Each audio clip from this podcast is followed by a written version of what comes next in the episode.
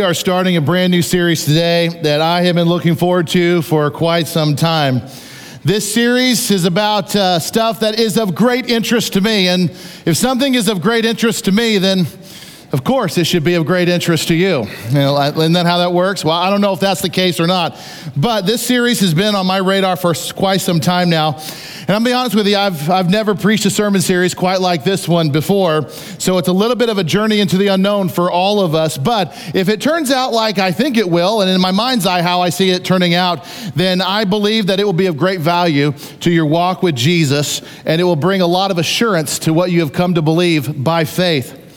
I also believe and hope that if you're not sure what you believe about Jesus yet, and I know in our church family we have folks here that's like, I don't know, I'm kind of on the Bible, uh, the bubble when it comes to the Bible, and I'm not sure if I believe all that yet. Maybe you're here for a lot of other reasons or for whatever. I, I think that this series is going to be of great value to you as well. You might be thinking, I'm not sure I believe all this stuff about the church and about Christianity, but I hope this helps you on your journey and that the Lord will use it to help bring some clarity and some focus in on the things that you have questions about. I'm calling this series Unearth. And here's the premise of the whole series. We're going to spend the next few weeks together examining some of the greatest archaeological discoveries um, uh, that we know about. Some of the, the greatest artifacts ever discovered. And we're going to allow these artifacts that we have unearthed to come alongside of the Bible to help support it and to prove its authenticity and the reliability of God's Word. I'm talking about a field of, of, of discovery that is often referred to, referred to as biblical archaeology. Biblical archaeology. What is archaeology exactly? Well, archaeology, in a very technical sense, is this it's the study of human history through the excavation of sites and other you know, analysis of artifacts and physical remains. That is archaeology. In other words, they dig up stuff from the past and they learn everything they can from it. Sounds like an old girlfriend, doesn't it? No, I'm just kidding. I'm joking. I'm joking.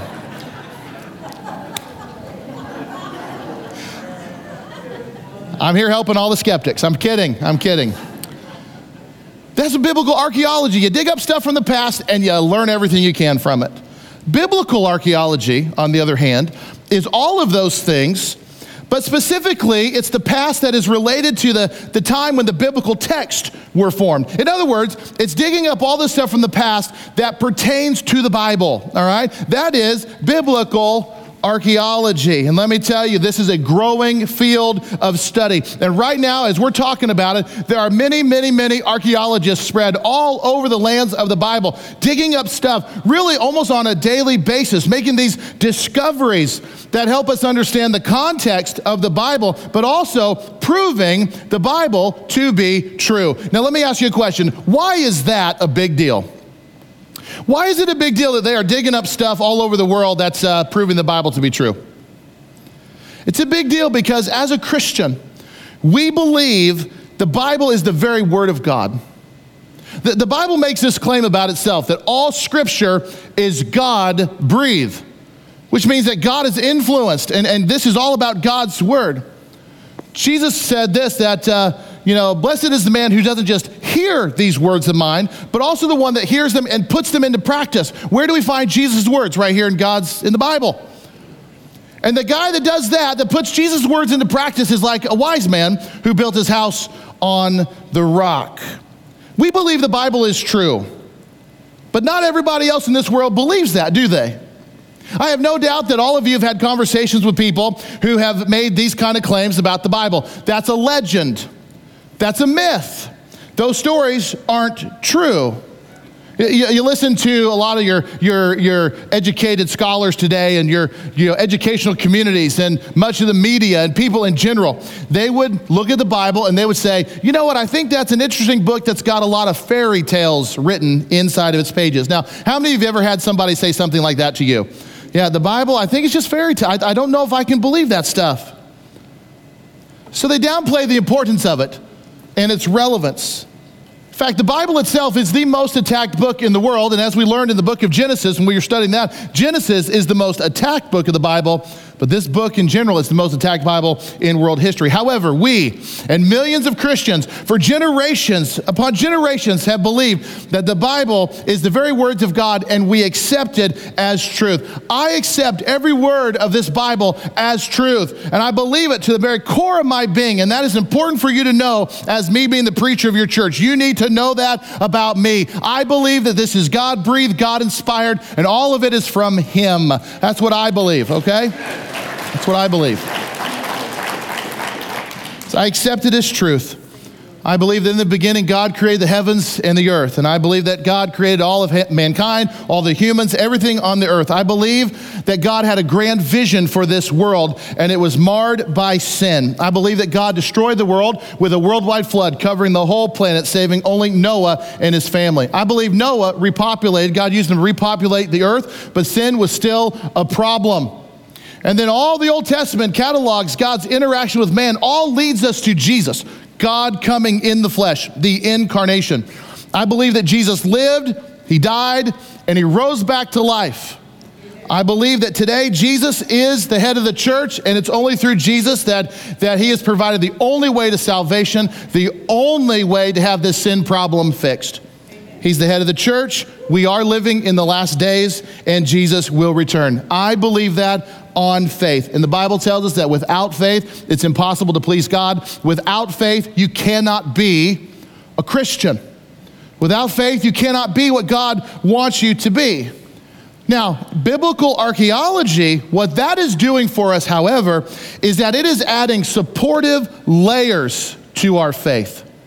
So we have the baseline. This is what we believe, but archaeology comes alongside of that, and it's supporting some layers to support the things that we believe. In fact, archaeologists are digging up stuff all the time that refute, refutes direct criticism of the Bible. I could catalog for you all the times that critics have said, that can't be true because of this. And then they dig something up and they're like, oh, well, they got to retract what they just said. Because archaeology doesn't lie, it tells the truth. The Bible preserves for us, through archaeology, an accurate recounting of history addressed in the pages of the Bible. Archaeology is always confirming for us that there are events, that there are people, there are places in the Bible that actually turned out to be historical. That's what archaeology continues to prove. Now, for me, biblical archaeology inspires my walk with Christ this way it constantly reminds me that my faith is grounded in things that I can actually see. That's what biblical archaeology does for me. It grounds me, inspires me that my faith is grounded in things that I can see. It's not as blind as you might think.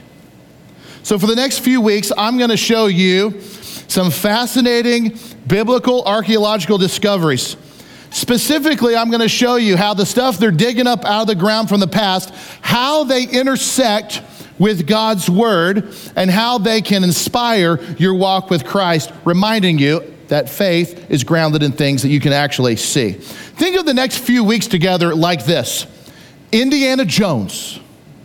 He finds a clue that leads him on this great quest filled with awesome discoveries, and convinces him that everything that he ever read in the Bible turned out to be actually true. And not only that, but as he digs and he discovers, he learns that there's a stronger case being made every day for the truthfulness and the validity of God's word. That is biblical archaeology. And some of what I'm going to show you today and in the weeks ahead is going to blow you away. I believe some of you are going to walk out of here and your faith is going to be like mine. I'm so invigorated by what I've seen. Others of you did not even know this existed.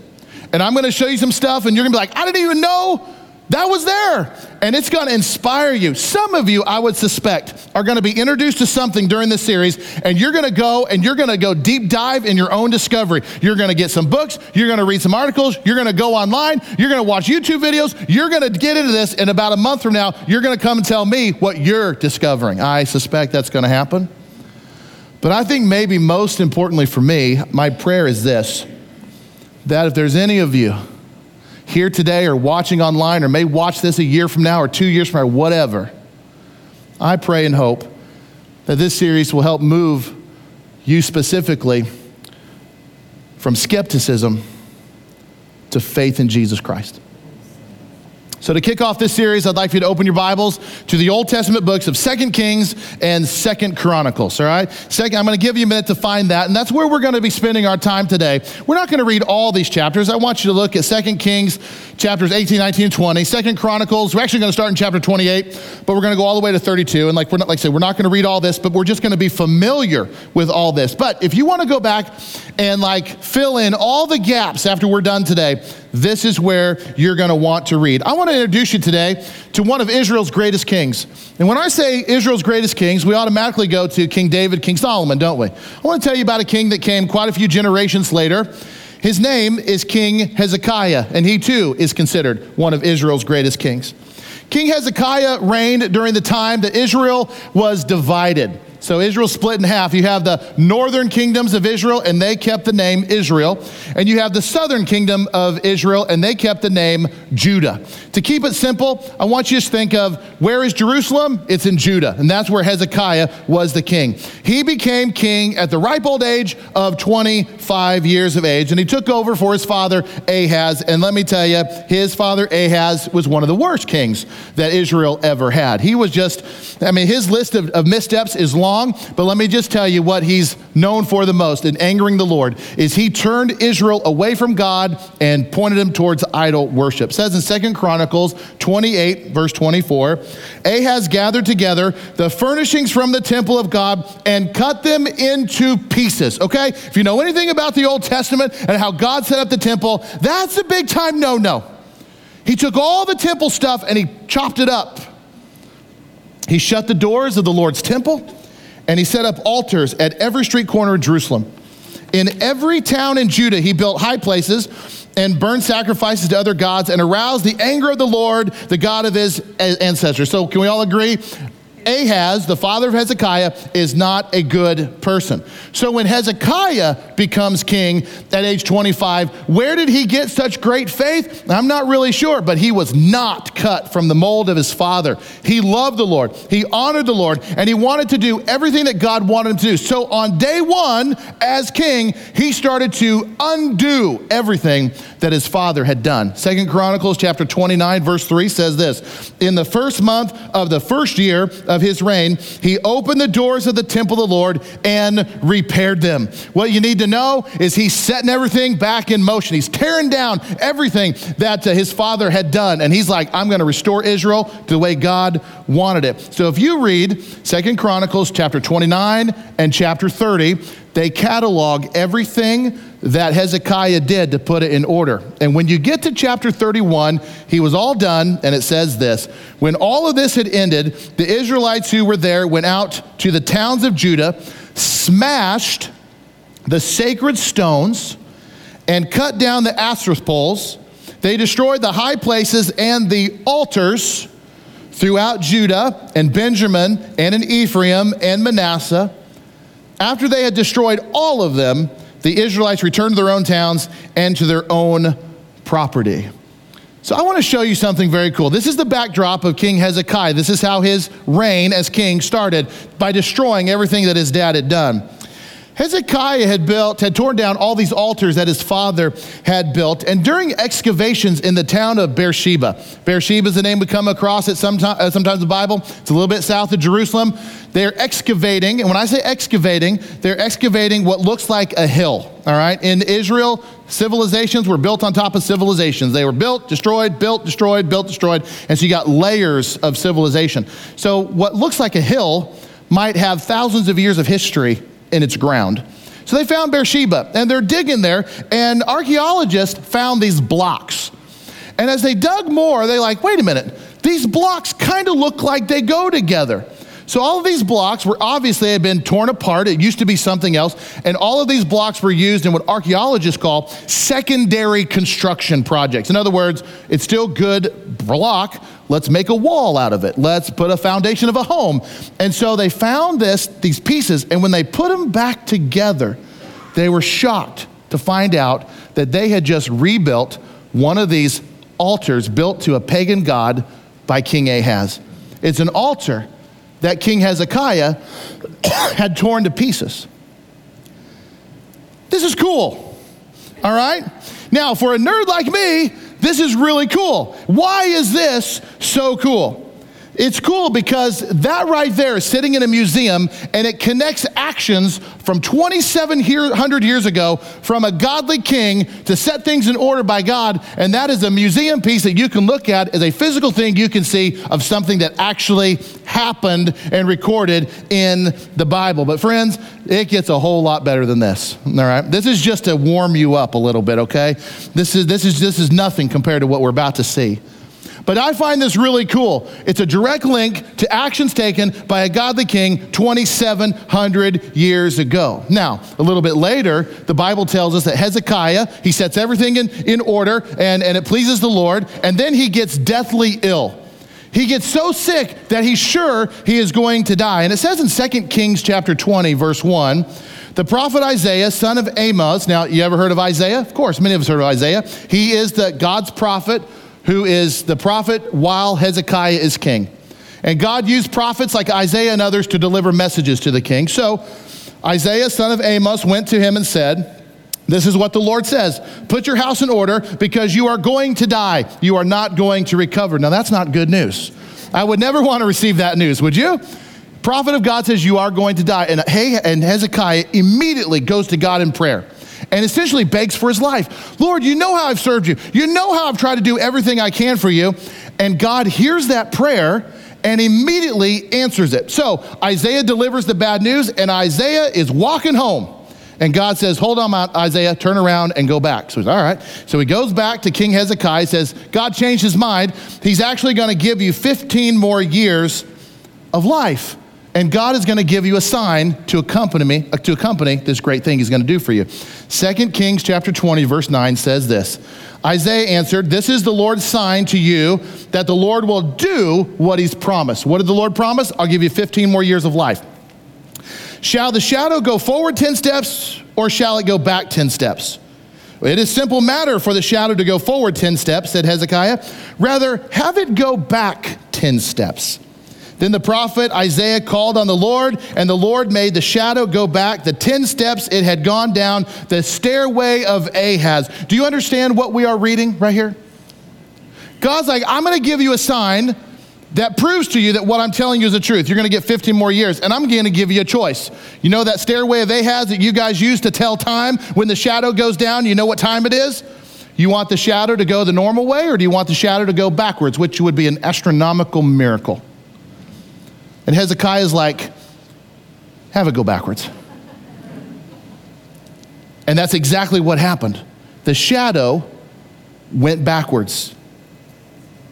Did God reverse the rotation of the earth or move the sun? What did God do to make that happen? Or was this just a, a, simple phenomenon that defied the laws of nature for that exact spot in that moment that only Hezekiah could see?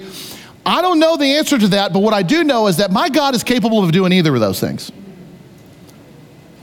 When that happened, when, when Hezekiah watched the shadow go backwards up the steps instead of down throughout the course of the day, he knew that that was the sign he would get 15 more years of life. And let me ask you a question if that had happened to you, how would you respond to that? Would you keep that inside or would you want to tell the world somehow? Would you want to tell everybody in your kingdom, God gave me 50 more years of life so I can do anything I want for the next 15 years? I can't die. Or I don't know. I don't know what I'd say. But he, I, I believe that he honored the Lord in this in a very specific way. I want to show you something I find absolutely remarkable.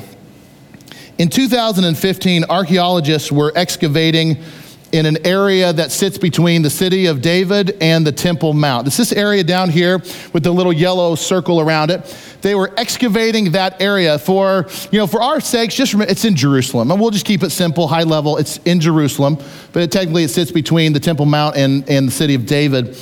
And this is an area that has not been excavated much until recently. And uh, they're finding all kinds of incredible things in this little piece of ground right here. And one of the things they found in 2015 is what we would refer to as a clay seal. Um, it's an impression made in clay. Um, sometimes in archaeology, they call these bullas, and they found bullas um, all over Israel. Um, back in the day, when a king wanted to write a letter, or anybody, they would write it, and then they would roll up this letter, and they would wrap string around it, and then they would put either clay or they would put wax on top of the, str- the string. And then, um, now this is a very enlarged version of one. And then the king would come along, or whoever, with his ring, his signet ring, and he would stamp it into the impression, okay, into the seal. And when he pulled it out, it left the impression, and you would know if you got this letter, this is from so and so. Think of it like a royal return address, all right? That's what this is. This is who it's from. And so they found one of these impressions left. So, in other words, a letter was open, the seal was popped off, and it didn't break, and, and they, they have it. So they're excavating in 2015, and they're excavating in this area that they determined was kind of a dumping site. So royal administrators, officials, they would throw garbage in this area, and they're undoing this garbage. They're sifting through it, and they find this seal, this this bulla, if you will, and um, and it's been there for 2,700 years. So, in other words, they're discarding their old trash. That's what they think and, and it got under the ground somehow, and then over time it got buried, and then and that's where it was. Eventually, this whole area got buried underground. This was in the ground 700 years before Jesus was born. That's how long it has been.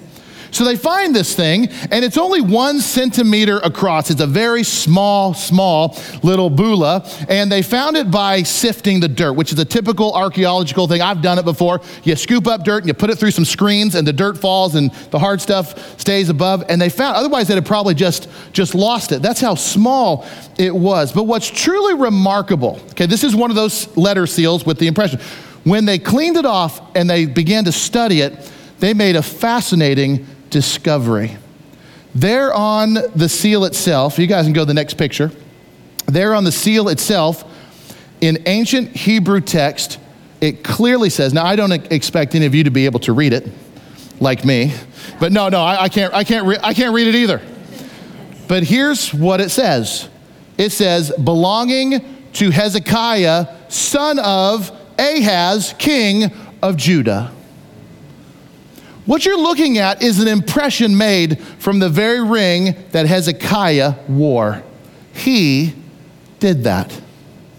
But what I find most remarkable about this is that the image that's on this. What you have is you have a picture of the sun shining down on the earth, and you have a sun that has wings connected to it. Can you see it? And on each side of the wings, you have the symbol of life. And archaeologists have come to believe and know that this is a symbol of God's protection, but other biblical archaeologists have suggested that perhaps this is Hezekiah's way of talking about the incredible miracle of the shadow. This is maybe, they think, maybe this is his seal after he was healed and promised 15 more years of life. Because why would the sun have wings on it unless he believed the miracle of the shadow going backwards? That he believed that God was in control of this astronomical miracle? We don't know for sure, but it sure makes you go, huh. At a bare minimum, this right here is a direct link, a physical link, verifying a king in the Bible who was a real person, who led real people in a real city during a real time, recorded in the Bible. And it's fascinating. It is fascinating. Perhaps the most defining moment of Hezekiah's life learned, was when he learned that the king of Assyria, his name is King Sennacherib, was planning to invade Judah. So he learns this news, and he had enough warning that he had time to fortify the city of Jerusalem, and he needed to protect the water coming into Jerusalem. The Gihon Spring is a well known spring even today in Israel. It provides water for the city of Jerusalem. The only problem back in Hezekiah's time was that the, the spring, the natural spring of water that came up out of the ground, it started outside the city walls. That's a problem if you're about to be invaded, isn't it? Because the invading army can come, circle your city, cut off your supply of water, your access to water, and you die of thirst. You dehydrate.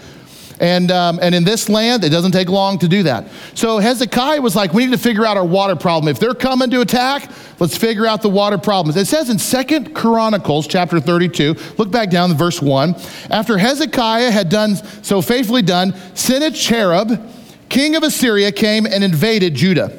he laid siege to the fortified cities, thinking to conquer them for himself. So, in other words, he's just wasting away everybody in Israel. That's what he was doing. He's invading the whole country. When Hezekiah saw that Sennacherib had come and that he intended to wage war against Jerusalem, he consulted with his military officials, staff, about, catch this part, blocking off the water from the springs outside the city, and they helped him. They gathered a large group of people who blocked all the springs and the streams that flowed through the land. Why should the king of Assyria come and find plenty of water? They said.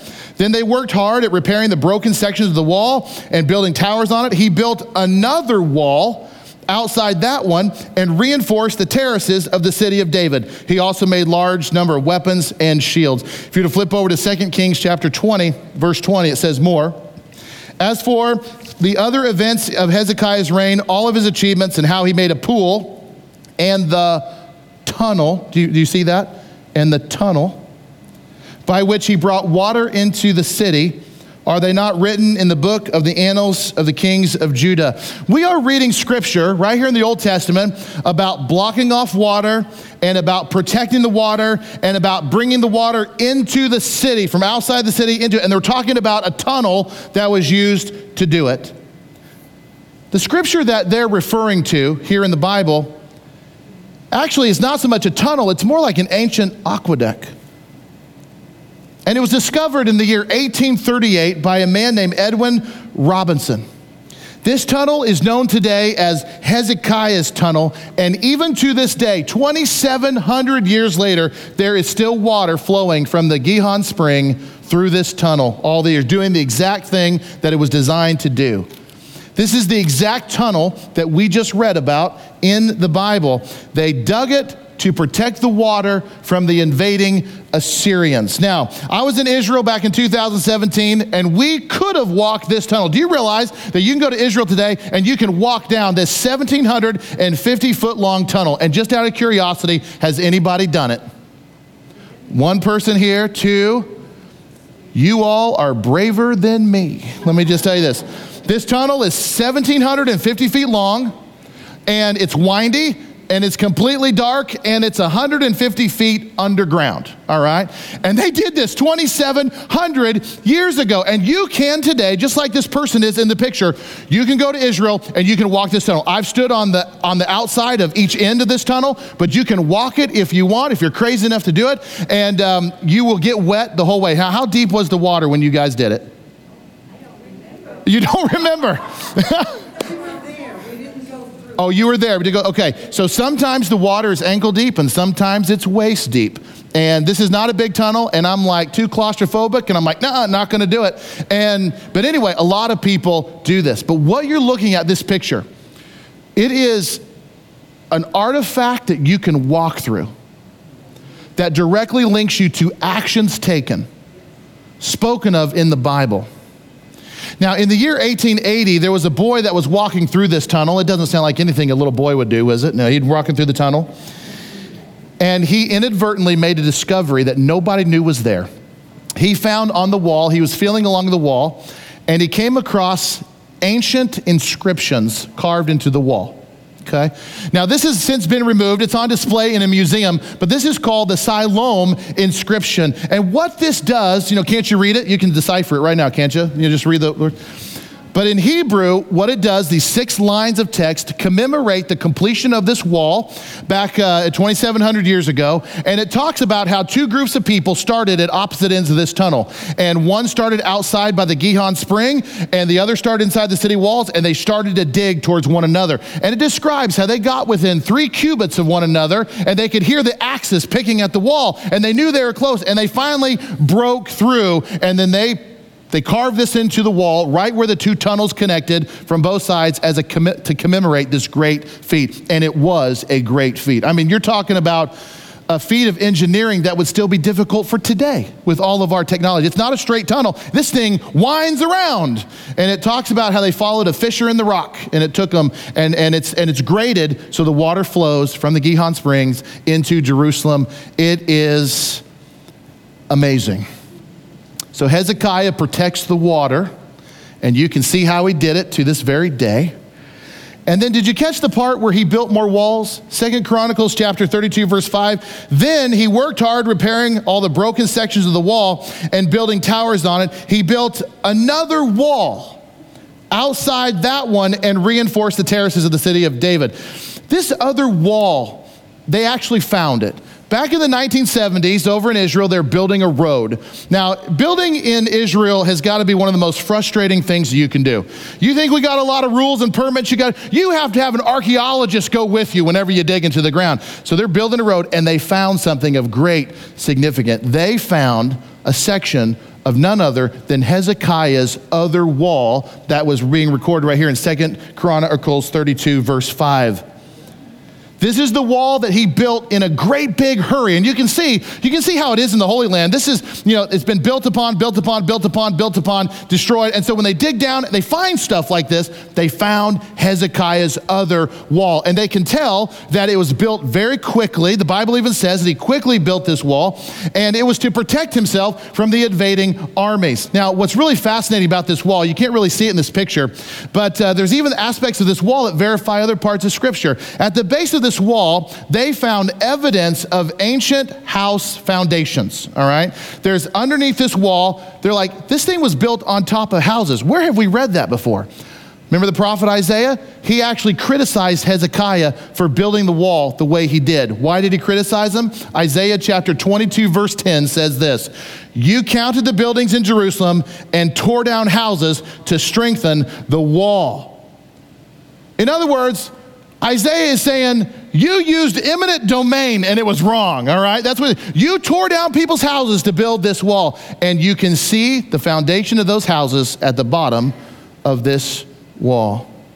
Well, you know, if you keep reading the biblical account of King Hezekiah, we learn that the Assyrians did indeed sack all of Israel. Um, they destroyed, completely obliterated the northern kingdoms of Israel hauled off people, and a lot of them fled to Jerusalem for safety, which is why he had to build the other wall to begin with, because the population swelled. Sennacherib, he sacked all the cities of Jerusalem or of, of Israel and specifically Judah, and he conquered the city of Lachish. Now, Lachish is probably a town you haven't heard of, but it's down here at the bottom of this map. Can you guys see it or on the screens? This is Lachish. Now, many archaeologists believe that in Bible times, Lachish was even more fortified and more powerful than Jerusalem. So to lose Lachish, that's a big one. And so here you have the armies of the Assyrians.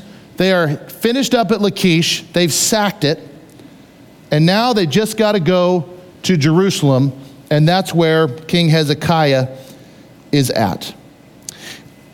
And it's at this point Hezekiah makes a decision. The decision basically is I don't think I can beat King Sennacherib and his army.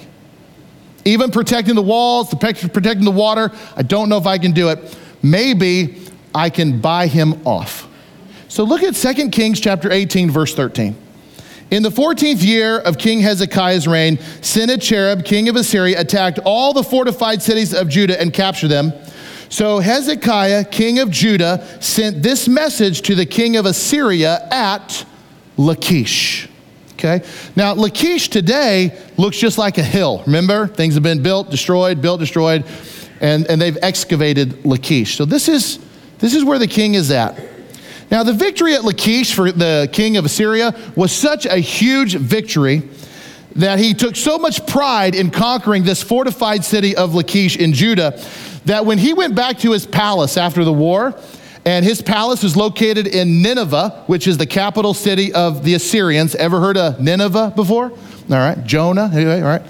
So this is his capital city. So he builds his palace, and in his palace, he decorates all of his walls and all the rooms with all the mighty feats that uh, he wants the world to know. And front and center in his palace is this uh, carving, they call it the Lachish relief of all his activities in the city of Lachish.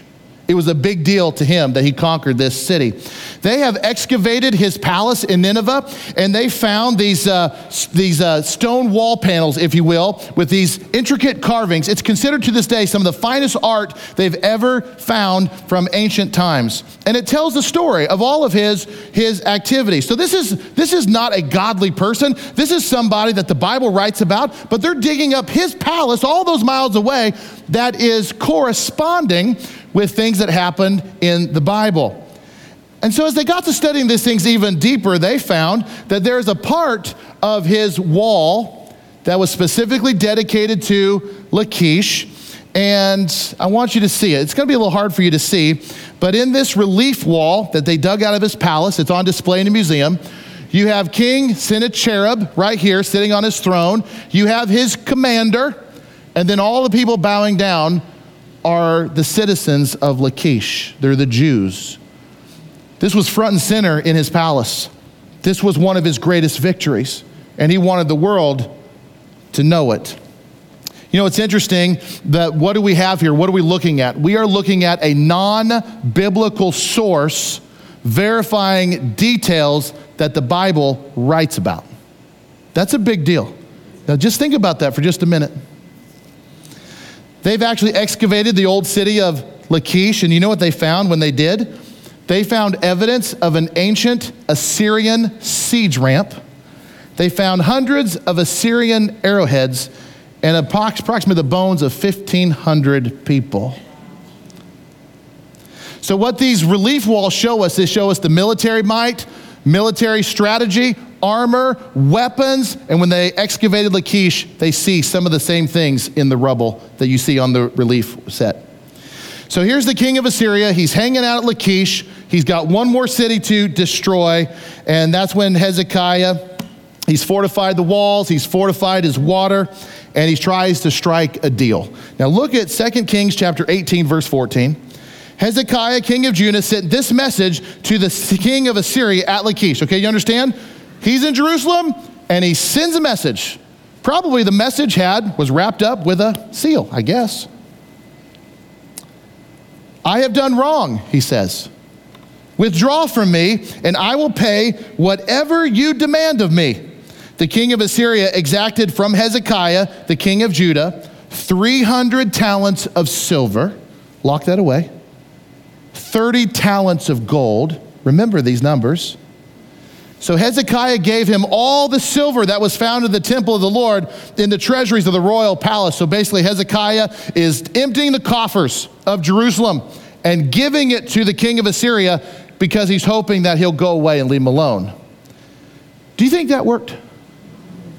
No, it didn't. If you keep reading, in, in 2 Kings chapter 18, verse 17, after that happened, after he paid tribute, the king of Assyria sent his supreme commander, his chief officer, and his field commander with a large army from Lachish to Hezekiah in Jerusalem. And what you're going to read over the next chapter or two is this back and forth between uh, King Sennacherib and King Hezekiah. And basically, King Sennacherib's men just mock the Israelites. They make fun of God and they tell the people of, of Jerusalem, Hezekiah is going to lead you to your death, but if you come with us, we're going to provide a great life for you. Don't listen to Hezekiah. Don't pay attention to his God. And they're mocking, and, and Hezekiah hears all of this and he tears his clothes. He realizes that paying him off didn't work and he tears his clothes. He goes into the temple and he prays to God and he sends his key officials to go find Isaiah the prophet.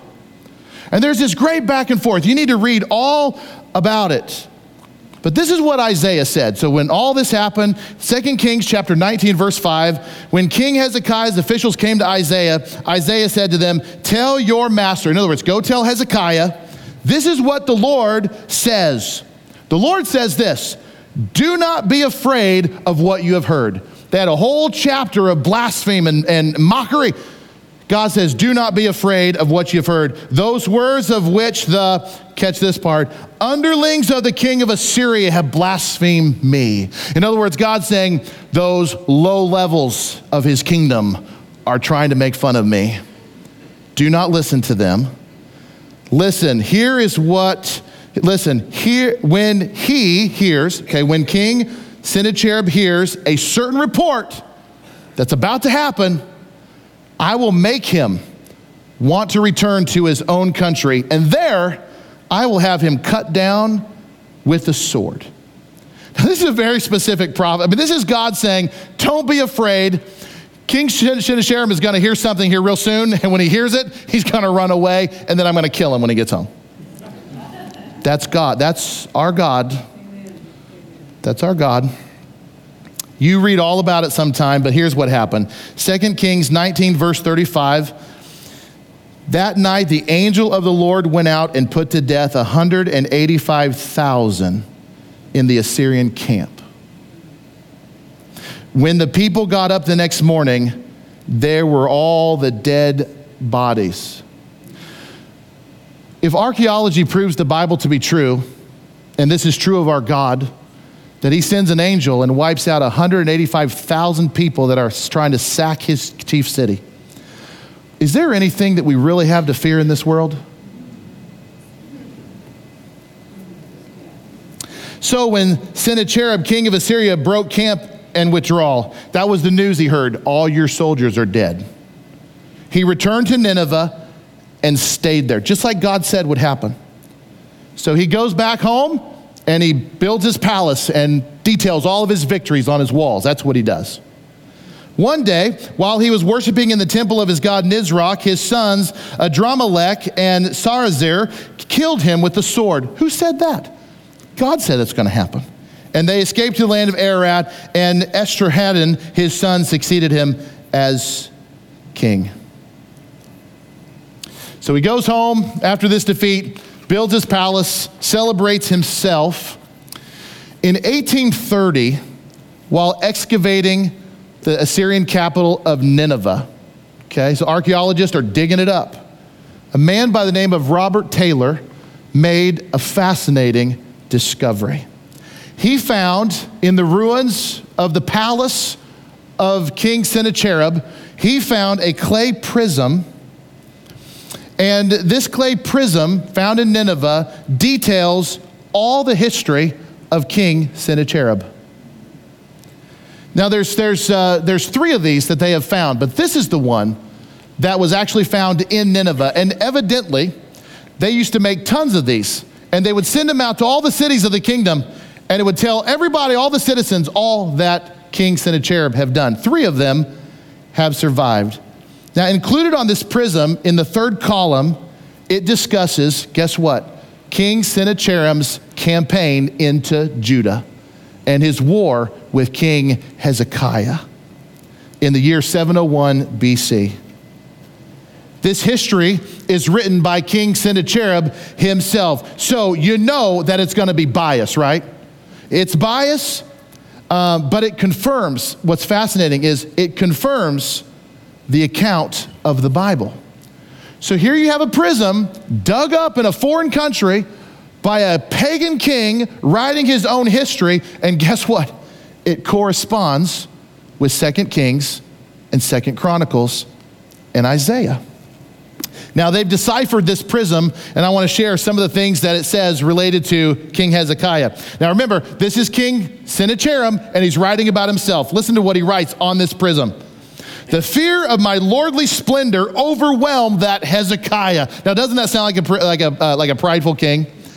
But what are we seeing right here? He names a king who is also named in the Bible, a very real person about a real event. The warriors and select troops he had brought in to strengthen his royal city of Jerusalem did not fight. Hezekiah there felt the fear of my power, of my arms. Okay, this, this guy's into himself, okay. And he sent out to me chiefs and elders of Jerusalem with 30 talents of gold. Where did we read that? We read that right here in the Bible. So his own history verifies Hezekiah tried to buy me off. And then he says, and 800 talents of silver. Now, what did the Bible say? The Bible said 300 talents of silver. But what else does it say? Hezekiah emptied all the coffers in the temple. He gave all the, the stuff. Maybe Hezekiah didn't add it up, but King Sennacherib did. He gave me 800 talents of silver. The prism says that Hezekiah basically emptied the treasuries and gave them to him. The prism goes on to say this. This is Sennacherib's history. He goes, As for Hezekiah, the Judahite who had not submitted to my yoke, I surrounded 46 of his strong walled towns and innumerable small places around them and conquered them by means of, this is his history, earth ramps, siege engines, attack by infantrymen, mining, breaching, scaling, all the stuff they found when they excavated Lachish. Interesting, isn't it?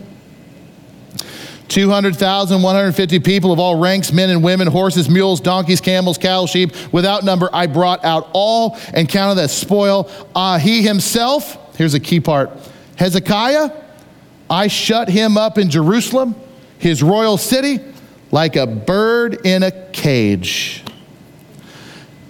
Now, obviously, he's not going to write about the morning he woke up and his entire army was dead. It's very common for kings of this time to not write about their defeats.